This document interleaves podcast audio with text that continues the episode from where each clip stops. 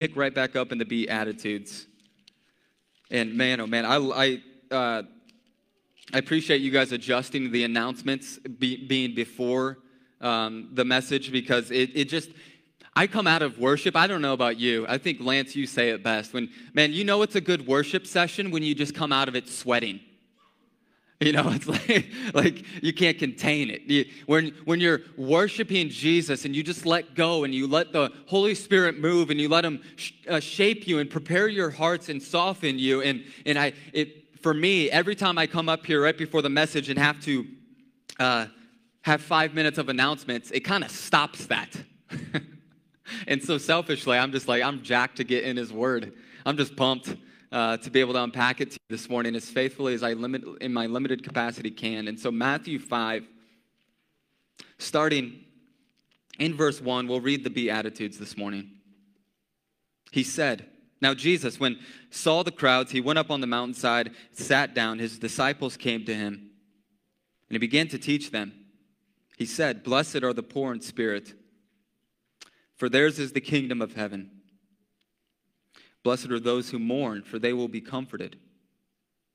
Blessed are the meek, for they will inherit the earth. Blessed are those who hunger and thirst for righteousness, for they will be filled. Blessed are the merciful, for they will be shown mercy. Blessed are the pure in heart, for they will see God. Blessed are the peacemakers, for they will be called children of God. Blessed are those who are persecuted because of righteousness, for theirs is the kingdom of heaven. Blessed are you when people insult you, persecute you, and falsely say all kinds of evil against you because of me. Rejoice and be glad, because great is your reward in heaven, for in the same way they persecuted the prophets who were before you. This is the word of the Lord. And, and as, we, as we stop there, I just invite you to turn to the end of the Sermon on the Mount in chapter 7. So, Matthew 7, starting in verse 24. And, and Jesus is, is preaching the most famous sermon ever preached by the most famous man that's ever lived, by the most powerful human that has ever lived. And what does he have to say? He unpacks the upside down kingdom, the right side up kingdom in his eyes, but the upside down kingdom in our eyes. And Jesus says, if you, what's the point of all that I'm saying? Verse 24, therefore, everyone who hears these words of mine and puts them into practice is like a wise man who built his house on the rock. The rain came down, the streams rose, the winds blew and beat against that house, yet it did not fall because it had its foundations on the rock. But everyone who hears these words of mine and does not put them into practice is like a foolish man who built his house on sand. The rain came down, the streams rose, the winds blew and beat against that house, and it fell with a great crash. Look at how the people responded. Verse 28 When Jesus had finished saying these things, the crowds were amazed at his teaching, because he had taught as one who had authority and not as their teachers of the law. Jesus says, you can, you can listen to these words all you want. You can, you can be amazed and astonished by these words all you want. But to be amazed by something and to put your faith in something are two different things. To be amazed by a roller coaster Man, I, I stand in amazement at all of these roller coasters. You ask me to hop on that roller coaster? No way. Why? Because I'm amazed by it, but I'm not going to put my life's claim on it. And it's the same thing with Jesus. Jesus is calling us to more than flippant amazement, although we should be by Jesus. He's amazing, right? He's amazing. Like, I even asked that question in my own heart this morning. He's amazing. But to stand in amazement at him and not listen to what he says with my life, I could be out there with you listening to someone preach and unpack God's word all I want and nod my head in agreement. But what's really going to determine if I really believe these words? How I live outside of here. Is my house truly built on the rock? Is my house truly built on Christ? Because Jesus is saying here that suffering is a part of life, isn't it? The winds came, the storm came. And what's going to reveal where you've built your house more than anything, church? when pain and suffering comes. And so last week we looked at this and we, we said, What is God doing? We stopped in the Beatitudes and we looked at what is God doing in our life because Jesus teaches us that storms and pain and suffering are a part of a post Genesis 3 world. And if that's the case, then what is He doing in our pain and suffering? Well, suffering in Christ's kingdom is the catalytic agent, the white hot fire, the refining fire that First Peter tells us. 1 Peter chapter 1, that makes us more like Jesus, that reveals fully God's pursuit and God's love of you and I. To rid us of the things that we tend to put our dependency on. Because what you don't receive vertically, you will search for horizontally. What you don't receive vertically, you will search for it and grab onto it horizontally. And God loves us way too much to grip on created things rather than the creator of those things. And suffering and pain and, and all of these things are agents, God's agents of redemption for you and I to grab onto Him. And listen to me, I am not coming, I need to hear that in my own walk of pain, in my own walk of infertility, in my own walk of, of all of that, of my own walk of grabbing on to who I am rather than who He is, I need to hear that God is going to rip those things away from me because He loves me, not because He hates me. Because he knows that those things will never be able to satisfy me. My kids can't be my source of affirmation. Your spouse can't be your source of affirmation. They point to the one that is. And so Jesus comes in and he ends the Sermon on the Mount. Now back to Matthew 5. And he's saying, Whose house are you building upon? Mine or someone else's? A life that Jesus calls us to is a life that we can only live empowered by him. And so Jesus comes and he says, Blessed are the poor in spirit. Blessed are those who mourn. Blessed are the meek. Blessed are those who hunger and thirst after righteousness, for righteousness. And blessed are the merciful. Because he's saying that my world will look and rub up against what you are currently experiencing in this world. And I'm inviting you into my world. See, the whole Sermon on the Mount is an invitation into life with God. Because life with God, to have nothing of this world, and to have God is to have everything, but to have everything of this world and not have God is to have nothing. And Jesus says, This is what life with God looks like. And listen, it's not by your own work. It's not by your own merit. It's not by your own effort. You need me to live this kind of life. You can't do it without me. You need to be empowered by the Holy Spirit. That's why, if you're journeying with us before we walk through Romans 8 and life in the Spirit, empowered by the Spirit, dependent upon the Spirit, I think we are a little afraid to talk about the Holy Spirit. And, and it's the Spirit that empowers us and that, that is indwelling in us to, to guide us, to shape us, to form us through our suffering, to be more like Jesus in this world. It's the Spirit that as we read the Bible, as we read this text, it is the Spirit that takes what we read in the Word and what we study on paper about Jesus and moves it into more than just 30,000 feet up in the air, but makes it a, a reality in our life. It is the Spirit that does that work. It's one thing to know of your Father's love, it's one thing to be told that your Father loves you, right?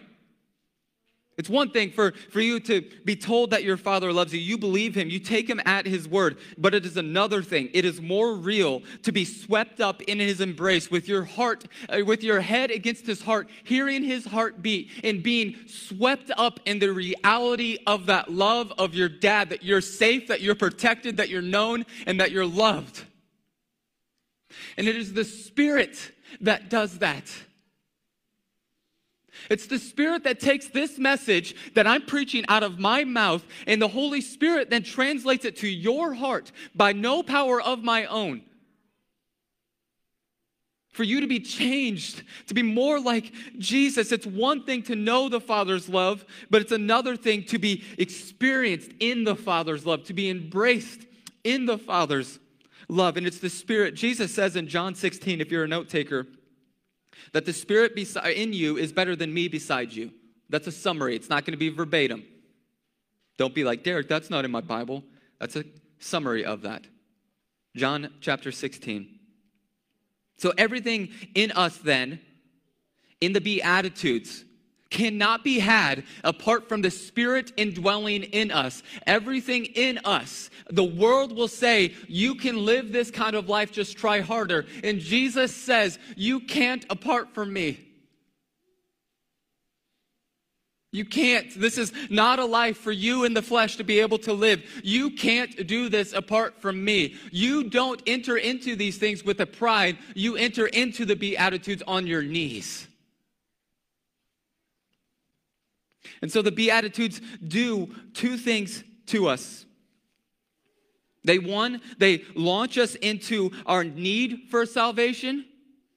So listen, I, I fully expect there are those of you listening this morning, right here this morning, who don't know Jesus who don't who want to who so desperately want to who who long after something more and so the beatitudes drive you to your need for him salvation and secondly for those of you who are they catapult you into your need for him for sanctification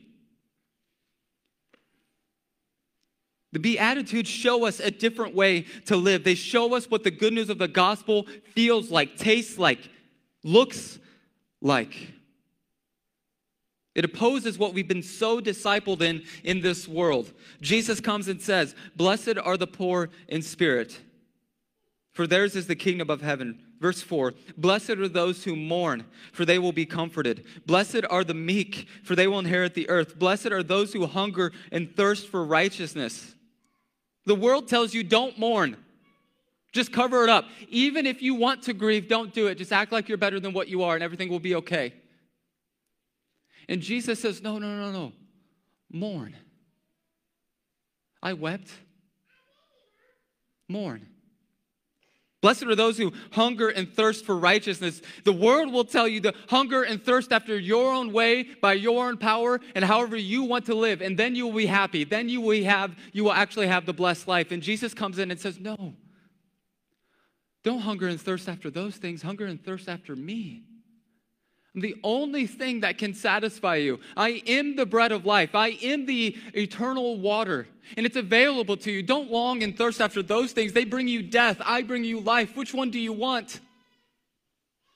Jesus says, Blessed are the merciful. Why? For they will be shown mercy.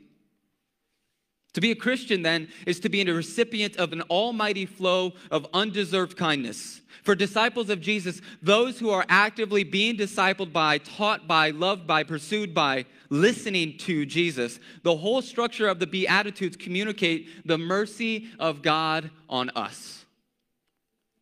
The first four poor in spirit, mourn, meek, and hunger describe being empty before God. Hmm. Nothing, it's that hymn, right? Nothing in my hands I bring, simply to the cross I cling.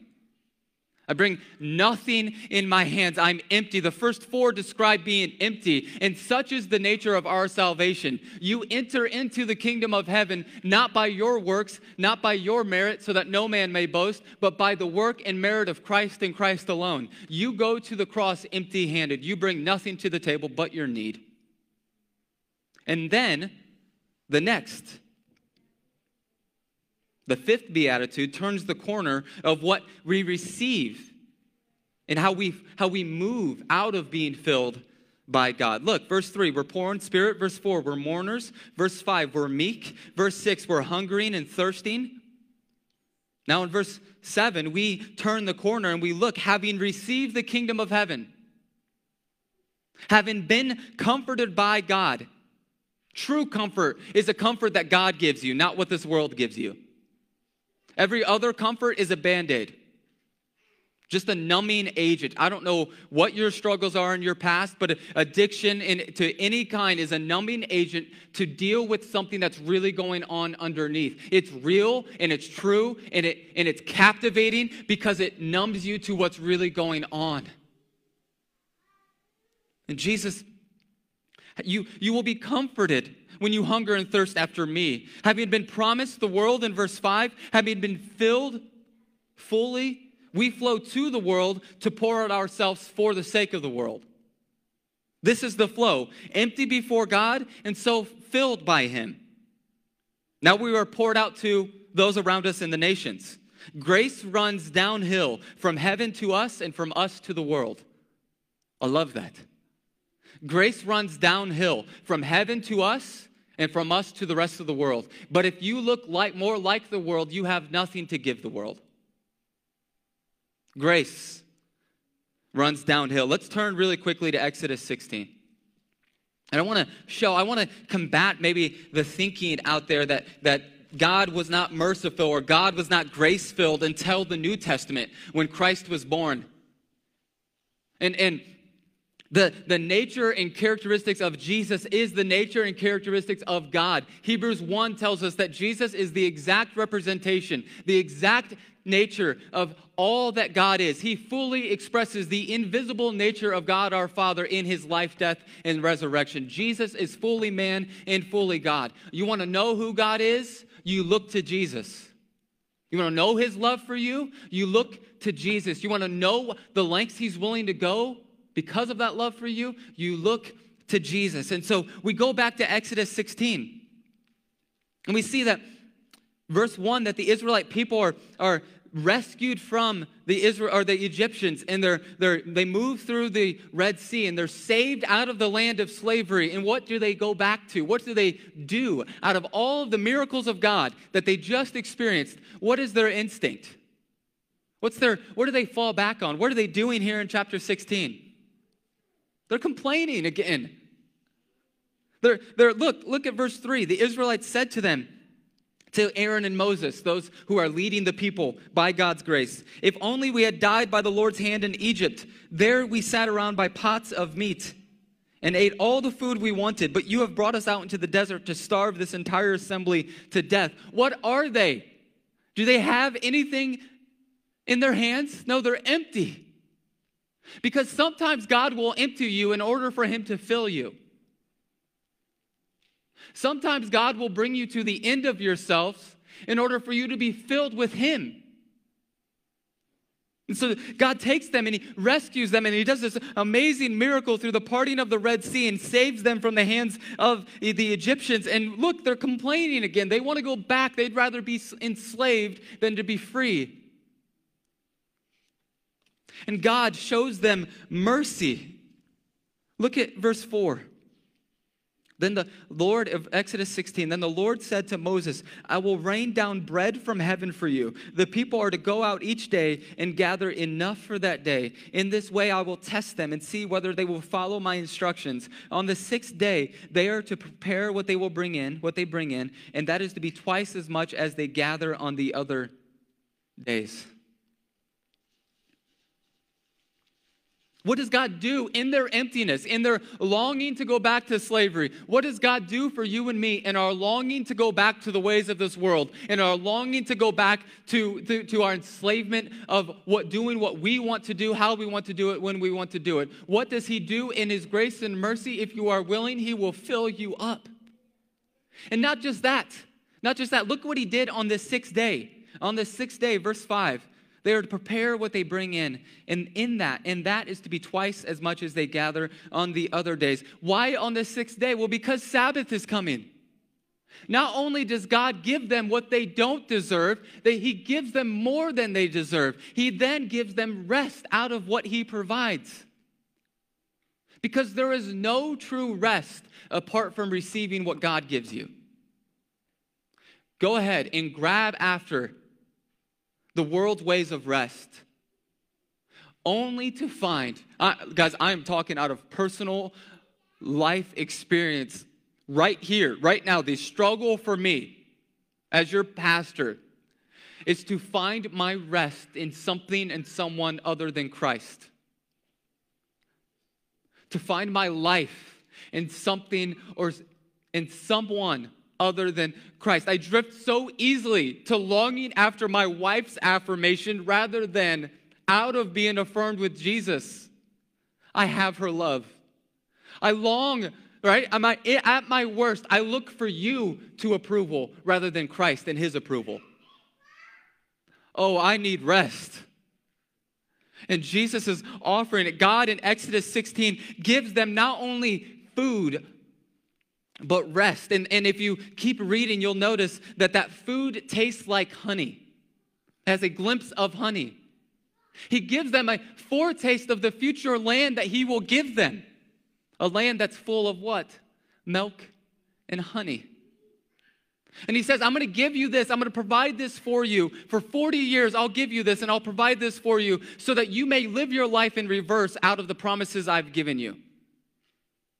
So that you may live your life backwards. The end is already secure in Christ. We know the end of the story. We now can live our life out of that promise, not to secure or earn that promise. That's the good news of the gospel back in Exodus 16. back to Matthew 5. So, verse 7 comes in and says this Jesus says, Blessed are the merciful, for they will be shown mercy. The Beatitudes do two things they drive you to your need for salvation, and they catapult you out of your salvation into transformation. So, the question we must ask ourselves when we read each one of these Beatitudes, for this one, for verse 7, the question to ask is Are we merciful? Are you merciful? The word merciful here is used only one other time in the New Testament and 20 other times in the Old Testament. It's used in Hebrews 2, verse 17, if you want to just fact check that with me. And it's used 20 other times in the Old Testament. And every other time it's used in the Old Testament, it's referring to the mercy and compassion of God. The essential thought is this that mercy gives attention to those in misery. Believers deserve eternal separation from a holy God because of their sin. Because of my sin, I deserve what I'm entitled to is separation from my dad, from my father, from my creator.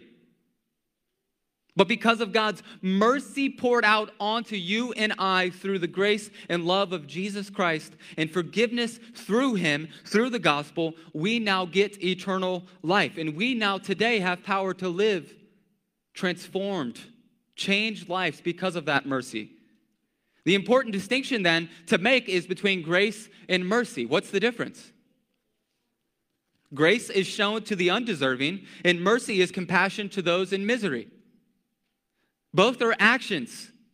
Both respond. Mercy is not just simply a feeling compassion towards someone, but exists when someone, something is done to alleviate the distress.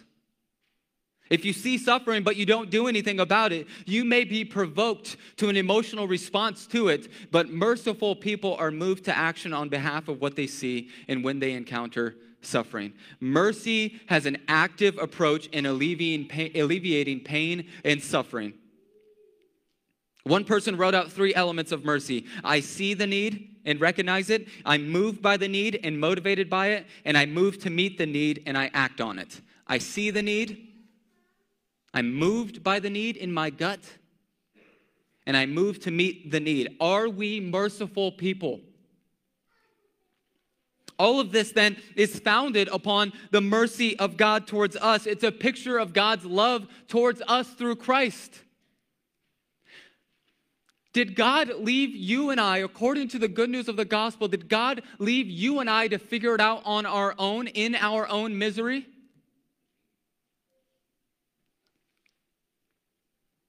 Did He say, Good luck with that? I'm for you, but good luck with that. I can't help you here. He saw our need. He was motivated by it, by His glory revealed in His love. God was moved towards us. Jesus is the picture of God moving towards you and me in His mercy.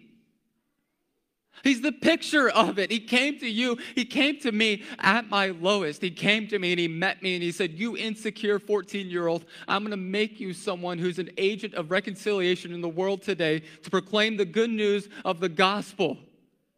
You have a purpose. You no longer have to look for it in other people or other things. You have it in me. Everything you long for is found in me. He didn't say, Good luck, figure that out. He doesn't say that to you either. Jesus is the picture of God's mercy to us. It's the good news of the gospel. He was moved out of his own glory to reveal his own love towards his son and us, revealed fully in the life, death, and resurrection of Jesus. To do what? To show us mercy. It's illustrated then by Leviticus 16 and the mercy seat. So I'm not going to go there, but the mercy seat is this, this uh, it's in the Holy of Holies. On the Day of Atonement, the great high priest would enter the Holy of Holies, the curtain. He would enter the curtain and he'd make a, an offering and a sacrifice, an atonement for our sins, his first and then the sins of the nation next. This place, the mercy seat, was the place where the Lord God accepted the satisfactory sacrifice to atone for the nation's sins. Once each year on the Day of Atonement, the mercy seat, God was moved with pity and compassion towards his people and took action to reconcile them to himself through the accepting through the accepting of the blood of a goat in their place. The gospel literally is Christ in my place. Jesus is our great high priest who goes behind the curtain, who makes propitiation for our sins, atonement for our sins. He's the goat who was slain. He was sacrificed on yours and I behalf out of the mercy of God himself. How awesome is that? Is that good news to you? Is it freeing for you that you don't have to earn God's love, that you can just receive it? Is it? The greatest news that you have ever heard in your life that God's love for us is received in Christ fully, given to us in Christ fully. And with empty hands, I can be filled with the love of God. Are you kidding me? Are we merciful people? Or am I a merciful person? Mercy literally means full of mercy. You know, they say, like, don't translate, don't, uh, don't explain a word by the word. I'm to do it. Mercy means full of mercy. Turn with me to Lamentations.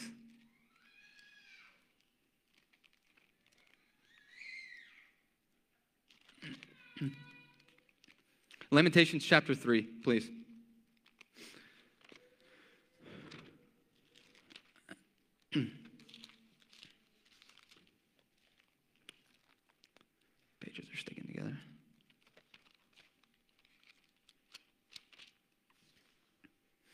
talking about God's mercy here. It's just read it. You're just just sit in it. His mercy is new each morning. It's every day you wake up and it's new. It's it's there for you. It's unending. His mercy is new. It's infinite. That his mercies never fail. And in the scandal of the gospel, who does God demonstrate his unfailing mercy to? You and me toward us, his undeserving, rebellious, stiff necked, chosen people. He reveals his mercy to us. Now back to Matthew 5. You go to God empty handed. You are full. You're poor in spirit. And what will you receive? The kingdom of heaven. You are mourning the loss of the brokenness of your own innocence. You are mourning it. You don't have it. And what will happen to you? You will be comforted. Blessed are the meek. Blessed are those who truly know themselves and know their need. Blessed are those who are humble in spirit. Why? For they will inherit the earth. Blessed are those who hunger and thirst, not hunger and thirst for this world, but hunger and thirst after who? Jesus, righteousness. Why? For you will be filled. Blessed are the merciful. Why? For they will be shown mercy. Jesus tells us that being merciful then is a characteristic of, a disposition of someone who's living in his kingdom. Someone who's received the infinite mercies of God. Jesus is saying in the Beatitudes, you know you're living in my kingdom when you are poor, when you are mourning, when you are meek, when you are hungry and thirsty, and when you are merciful. And if you aren't, then it begs the question whose kingdom are you living in, yours or mine? If you're more attracted to the ways of this world than you are the ways of Christ's kingdom, then whose kingdom are you living in? If you're more, if you have more affinity to a political party than you do Christ and his kingdom, then whose kingdom are you living in?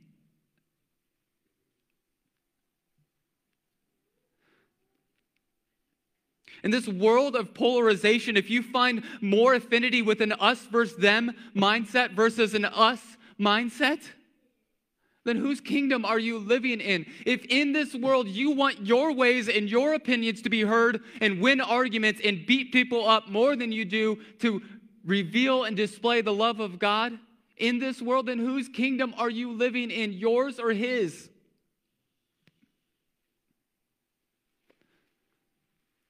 If you're living for your own wants and your own needs and your own ways by your own strength, then whose kingdom are you living in, yours or his? This world is not the prize, Christ is the prize. Heaven would not be heaven apart from Jesus being there. Whose kingdom are you living in? Yours or his? Nothing will exhibit our salvation better than our own readiness to give forgiveness to those who need forgiveness, to give grace to those who don't deserve it, and to show mercy to those who are suffering. Nothing will display and exhibit our salvation, church, more than us actually living out our salvation. If you've received mercy, you'll give mercy. If you received grace, nobody shows grace more than the person who knows they need grace. Amen?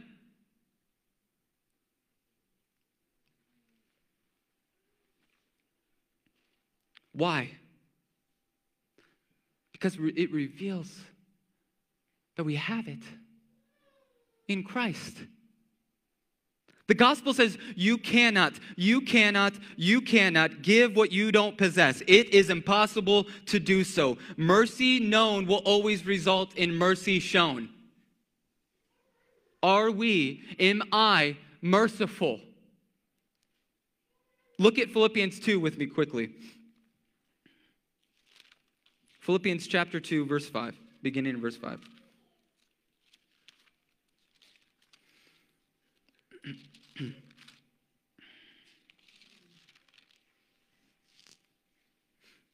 in your relationships with one another, have the same mindset as Christ Jesus, who, being in the very nature God, did not consider equality with God something to be used to his own advantage. Rather, he made himself nothing by taking the very nature of a servant, being made in human likeness, and being found in appearance as a man. He humbled himself by becoming obedient to death even death on a cross.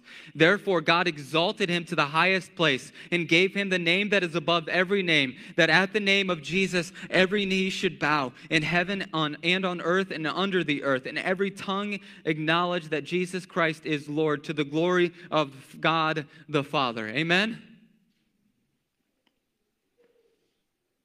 Jesus perfectly displays the mercy of God. He perfectly displays the love of God. He perfectly exhibits and reveals to you and I, those who are longing for God's love, those who are longing for God's mercy, those who are longing for God's forgiveness. He perfectly displays that to you and I in his life, death, and resurrection. This is the good news of the gospel. And I'll end by unpacking the second part of Matthew 5 briefly. Matthew 5, chapter verse 7. Blessed are the merciful. Why? For they will be shown mercy. So, so some people can interpret this. You may even in your mind interpret this. If I could just be merciful towards others, then God will be merciful towards me. Forgive others as God has forgiven you, right? So it's almost as if then I shall be the condition of my mercy being given to me by God will be me giving it to others. I am then conditioning God's mercy. I am then earning God's mercy through my being merciful. Is that what we're seeing here? So, what does it mean? It means that you're earning God's love, earning God's mercy by being merciful yourself. If you are merciful, then you will receive it. Almost like you're twisting God's arm to give you mercy. It sounds this way, but is it? This is the genius of Jesus in the Sermon on the Mount. He, he says certain things I mean, I mean, he's the greatest orator. He's the greatest man that has ever lived, right? He says certain things to kind of put a hook in you, to make you squirm in your seat. But that doesn't sound right. I don't. I'm just gonna be honest. I don't know about you, but nine times out of ten, I'm reading the words of Jesus, and I'm like, mm, shoot. He says certain things that just sticks with you, and in a way that seems odd, it forces you to reflect and to step back, to look and examine what is really being said. He forces you, God's word forces you to wrestle with it. Here's the paradox of mercy. If you are not merciful, it's not God that's unwilling to give you mercy, it's that you're unwilling, unable to receive it. It's not that God is unwilling to extend mercy to you. It's rather that your heart, your heart is hard and you're unwilling and unable to receive it. Here's the, the paradox salvation is of God's mercy. Salvation is a divine gift. Salvation is God's pitying you enough to act on it and do something about it. But if your heart is hard, you are incapable of receiving that mercy. That's why it's blessed to be poor in spirit. Again, he's a genius. It's why it's blessed to realize you bring nothing to the table. It's why it's you're blessed when you mourn the loss of this world and yourself being as you were created to be. It's why it's imperative that you approach the throne of God empty-handed. Because empty-handed is all we are. It's only the merciful, only those whose hearts have been softened that are able to receive God's mercy. Blessed are the merciful, for they will be shown mercy. Jesus is really saying that in this text that I am only truly forgiven when I am truly repentant.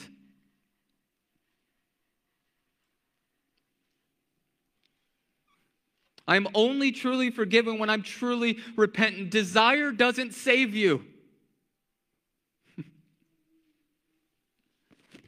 To be truly repentant realizes that I deserve nothing but punishment. And if I'm to be forgiven, it is to be attributed entirely to the love of God and to his mercy and grace and to nothing and no one else. If I'm truly repentant, I realize my position before God and realize that I'm only forgiven. In that, then, I shall forgive all those who trespass against me. Let me just ask a stinging question to my own heart How quick am I to forgive when someone trespasses against my desires? How quick am I to show mercy to someone who so desperately needs it? How quick am I? And listen to me the hardest person to show grace, mercy, and love to is the ones who are closest to you because they usually hurt you the most. How quick am I? The answer? Not as quick as Jesus. Not as quick as I long to be, not as quick as I hunger to be, not as quick as I thirst to be.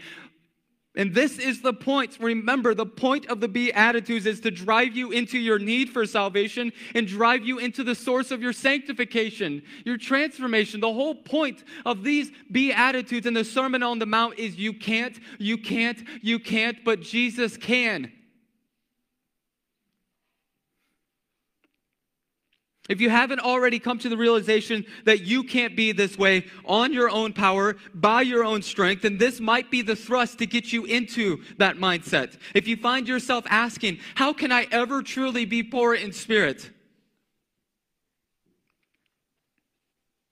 If you answer the question, Am I poor in spirit, with a yes, I would argue that you're not. If you answer the question, Am I meek, and you answer with a yes, I would argue that you're not. How can I ever truly thirst and hunger for righteousness? How can I ever really be merciful? It's the whole point. You must receive the one who is perfect in every way in each of these things. Look at next week, verse 8. Blessed are the pure in heart, for they will see God. If you find yourself, how can I ever be pure in heart, in thought, motive, and deed? How can I? The answer? By receiving a new heart through the good news of the gospel. That's how. I can't make my heart pure. I need a heart transplant. You can't make your heart pure. You need a heart transplant. And in Christ, through the power of the gospel, we obtain an entirely new heart with new motives and new desires and new thirst and new hungers. You can't get a new heart by trying to be like Jesus. You get a pure heart by being incorporated into Jesus. By receiving Him by grace, what you can't possibly give yourself by effort. The whole point of the Beatitudes then is to show you that this kind of life is impossible apart from grace. No one is just naturally like this. This isn't just a description of, of my temperament or your temperament or someone's temperament. It's a life that's being lived out through the mercy and grace of Christ by the power of the Holy Spirit. You can't do this apart from a new heart. So maybe you're here this morning and you realize the response for you is maybe you realize that you're not like this. Maybe he's provoking you. That I, this is nothing like I've experienced, nothing like I've ever longed for. This life in Christ's kingdom is nothing like I've ever experienced before. I'm an outsider looking into a life that I've never seen and experienced before. Then Jesus is inviting you in. God is not unwilling to show you mercy, it's that you're unwilling to receive it. You Maybe come to the end of yourself and recognize that you don't hunger and thirst for righteousness, that you aren't merciful, that you're not poor in spirit, that you aren't mourning the brokenness of this world, but you need to. He's bringing you to the place where you would see your emptiness in yourself and receive His fullness, where you would humble yourself and enter His kingdom by faith in Him and then grow into becoming a person like this. Then there's others of you in this room who've come to Jesus. You've received him. And this is how you're supposed to same, have the same effect. You're supposed to look at this and say, You mean this is what I'm supposed to look like?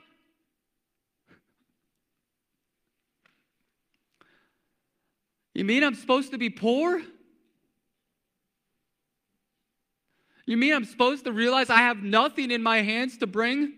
You mean I'm supposed to be meek and not proud? You mean I'm supposed to hunger and thirst not after more money or more things or more feelings or more things of this world? You mean I'm supposed to hunger and thirst after Jesus and Him alone? I'm not doing so good at that. I'm not doing so good at that. Do you understand? I. The response here is not you're not doing so good at that. The response here is I'm not doing so good at that. It's the only proper response.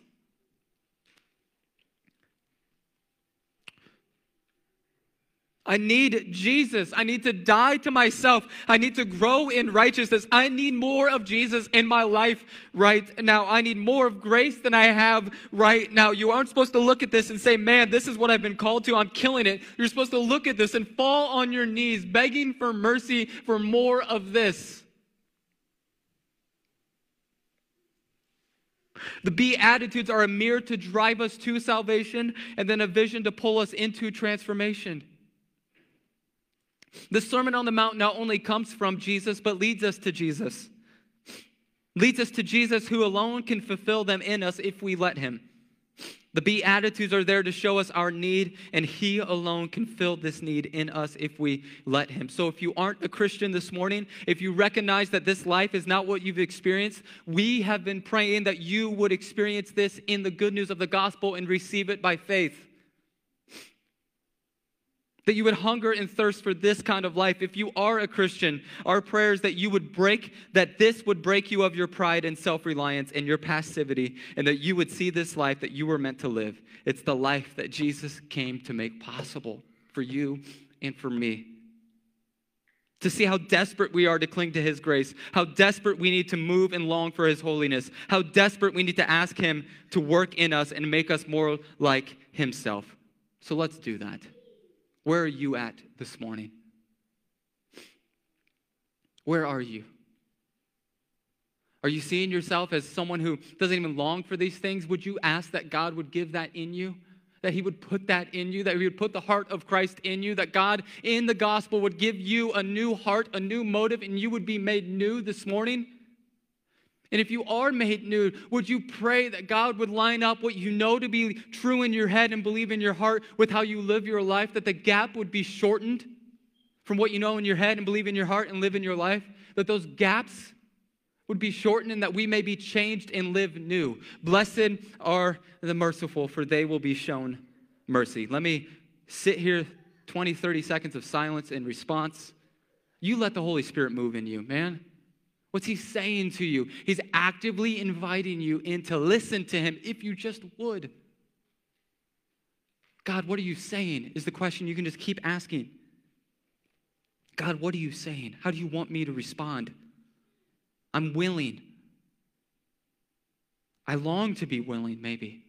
Help me.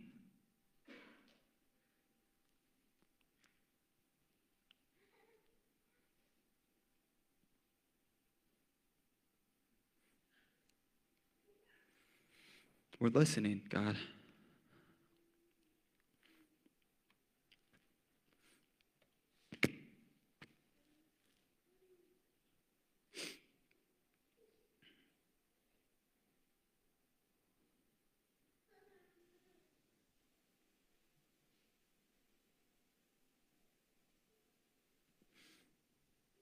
So, God, we ask you very simply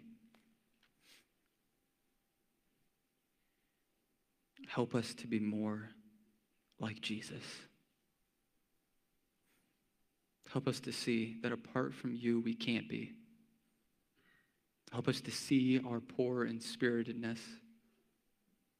Help us to see our poverty apart from being filled with you. Help us to see the death that pride brings. Help us to see the death that this world brings. Help us to see that the hunger and thirst after more of this world only leads to death, and hunger and thirst after you brings life. So help us, Lord. We can't do this apart from you.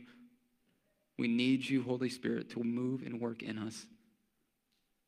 Thank you for the good news of the gospel. It's our hope for salvation and it's our hope for sanctification. We long for you, Jesus. It's in your name we pray. Amen. Let's stand and let's sing as we fly out of here.